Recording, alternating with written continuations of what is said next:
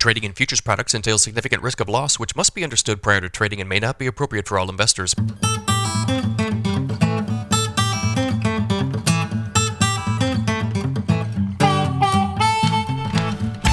Good morning, everybody. It's Monday, November 20th, 527 a.m. Central Time. Mixed trade in the grain markets this morning. December corn futures up one and a quarter at 468 and a quarter. January soybeans up six and a quarter at 1346 and a half. December Chicago wheat down two and a half at 548 and a quarter. December Kansas City wheat down three and three quarters at 614 and a quarter. December spring wheat down four and a half at 711. They had an election in Argentina yesterday. So, Argentina elected a new president on Sunday. President elect Javier Milei is a libertarian and political outsider, according to most news outlets. He has promised a broad economic overhaul of the country, which has dealt with massive inflation and mounting poverty after years of populist politics. Argentina's agricultural sector, which has been burdened by high taxes and restrictive policies, appears to be happy with the result. Uh, super cool sideburns on this dude. First off, um, so he's depending on which uh, publication you'd like to read, and as you know, you guys, you got to take mainstream media with a grain of salt. He's um, a political outsider. He's a right wing extremist. He's radical. Um, there's a lot of like drain the swamp type analogies out there as it relates to this guy.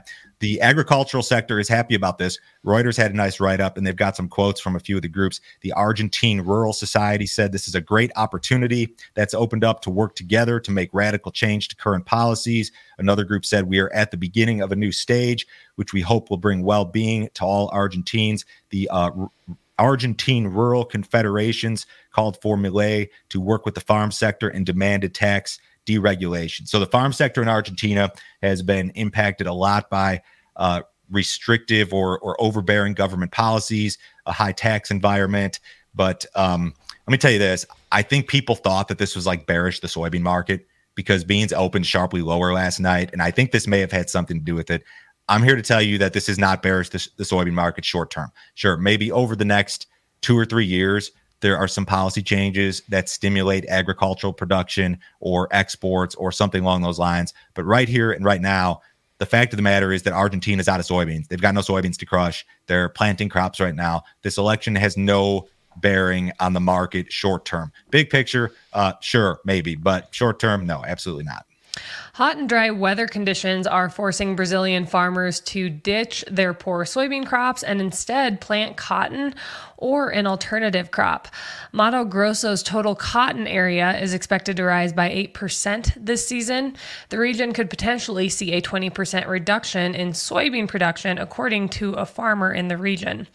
According to Brazilian consulting group Patria, Brazilian farmers have planted 69% of this season's soybean crop, down from 80% last year at the same time. I'm probably not on board with the idea that Mato Grosso is going to see a 20% reduction in soybean production. Or, or, I just I think it's too early to make that call. But uh, in any case, that's what's floating out there. I mean, I'm not going to argue mm-hmm. with it a whole lot, but it's it's pretty early. Looking at the weather, so we do have some rain on the radar here this morning. That's going to move across Brazil, and this is going to continue for three, four, five days through like Saturday. And if you look at the the total amounts that are projected, it's some decent stuff. You'll see an inch up to two inches. There are some question marks after uh, this week, say Friday, Saturday. Next week is not going to be as wet. It's going to be a little bit drier. They're going to need to see additional rain. This one system in, in a vacuum is not going to do it. So I read the Brazilian weather as being I'd probably call it neutralish today. I mean, beans are up six cents this morning. Um, that's not a big move. That's a nothing move in the soybean market. So I don't see this as being a big deal one way or the other uh, here to start off the week. So if you guys are not subscribed to our premium content, you sure need to check it out. Joe, can you tell me about some videos you put together last week? I made a, a, a, comment on this podcast. I think it was last week or two weeks ago. I said something along the lines of 99% of you guys have no business speculating in commodity markets. And I uh, stand by that comment. And following that comment, uh, one of my longtime brokerage customers offered to uh, come on the uh, the premium video and chat with me about that comment and uh, kind of confirmed a lot of the stuff that that I said, kind of agreed with a lot of the ideas that I had, and also had a lot of thoughts um, as it relates to grain marketing, your brokerage account, best practices, that sort of stuff. I'm told by a lot of uh, people that watched it that this is like a must watch video. Also, last week, uh, Jim Iuorio was on Friday. We did Macro Friday. How can I hedge interest rates? Mackenzie, we've talked to you on the show about how uh, everybody thinks rates are going to be cut next year, right? Mm-hmm, right. Has, has consensus ever been wrong before? A few times. Yes, very often consensus is wrong. So I, I, know a lot of you guys in the back of your head, especially uh, you uh, old, more experienced uh, farmers, you guys have the 1980s in your head. And you think, uh, what in the back of your head? What if we head to the, toward the 1980s? Uh, we talked about how you can hedge interest rates, which is probably not a popular thing to do right now because everybody thinks they're going to cut rates. The Fed's going to cut, you know, March, April, May next year. But what if that's not the case? That was one of the many things we talked about with Jim on Friday. If you guys want to see the premium stuff, go to standardgrain.com, sign up this morning. This is a $50 per month subscription. You can cancel at any time. Remember, guys, the premium subs are the only thing that allow us to do this every day. The podcast pays us nothing. YouTube pays us enough to keep the lights on. Uh, the support from the premium subs is, is what keeps us going. Uh, check this deal out this morning. I'll forward you a copy of this morning's email. It's got our six most recent premium videos along with a ton of other stuff give that a shot today. Another vessel has been damaged in the Black Sea. Last week, an explosion damaged a ship hired by Cargill while it was navigating Ukraine's temporary grain corridor. According to a person familiar with the matter, the explosion did not originate on board the vessel. The ship, which was transporting wheat, was not severely damaged. Days prior to the incident, a Russian missile struck another vessel in the Black Sea. I think this was like a mine or something. But in any case, the wheat market goes wild right now. It didn't. Uh, we're down this morning. Kansas City wheat futures are posting new lows like as I speak here. So uh, the the wheat market, the corn market appear to be immune to all this, and they're still shipping uh, grain out of the Black Sea at a, at a greatly reduced pace from Ukraine but uh, the market just doesn't seem to care, which I guess in itself is interesting. Large money managers slightly reduced their net short position in the corn market last week. During the week ending November 14th, the funds were net buyers of 1,000 contracts of corn, the funds were net buyers of 23,000 contracts of soybeans, and they were net buyers of 3,000 contracts of uh, contra- uh, contracts of SRW wheat for the week. Excuse me. So they've got the soybean long at 95,000 as of last Tuesday. That's probably been reduced by quite a bit given the sell off we saw late last week. But uh, large money managers very much sticking to their guns with the short positions in corn and SRW wheat. The big carries in the market are in it are a are are favorable to them in terms of that trade. Soybeans, yeah, they're going to have to roll into some carry, which um, is not the most not my favorite thing to do in the world, but uh, I guess the funds still see a story here. But again, that 95,000 has probably been reduced quite a bit.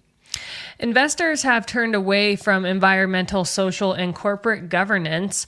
When ESG was first introduced, investors poured billions of dollars into, into sustainable investing. Investment firms are now transitioning away from ESG due to tightened regulatory oversight and higher interest rates.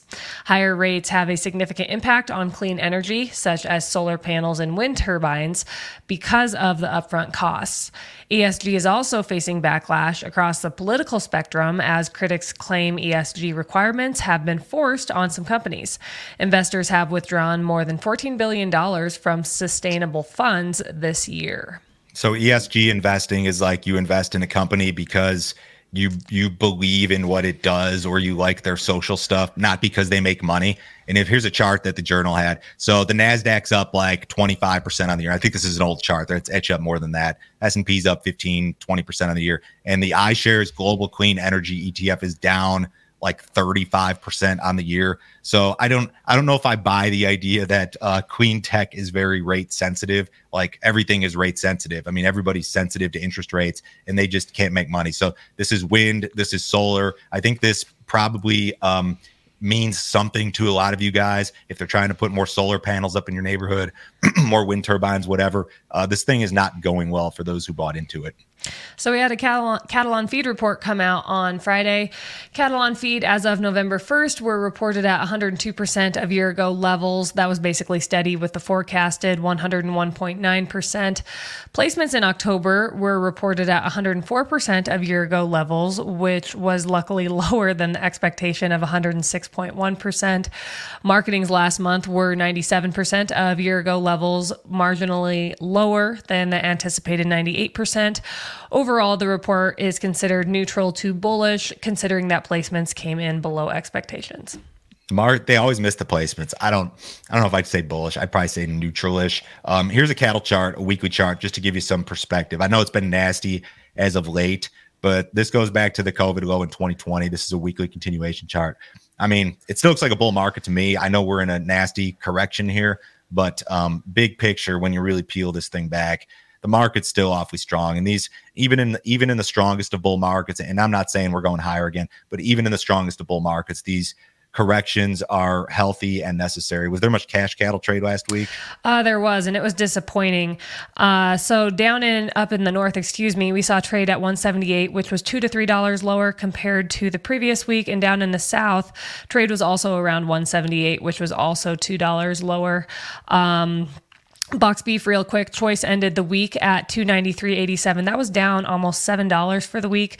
Select ended Friday at two seventy seventy. That was down three twenty. That was up three twenty eight uh, for the week. Outside markets uh, fairly unexciting. U.S. dollars off a little bit. Stocks are flat. Bonds off a little bit. Crude oil's up a dollar eighteen in the January WTI seventy seven twenty two. Have a great day, guys. We'll talk to you on Tuesday.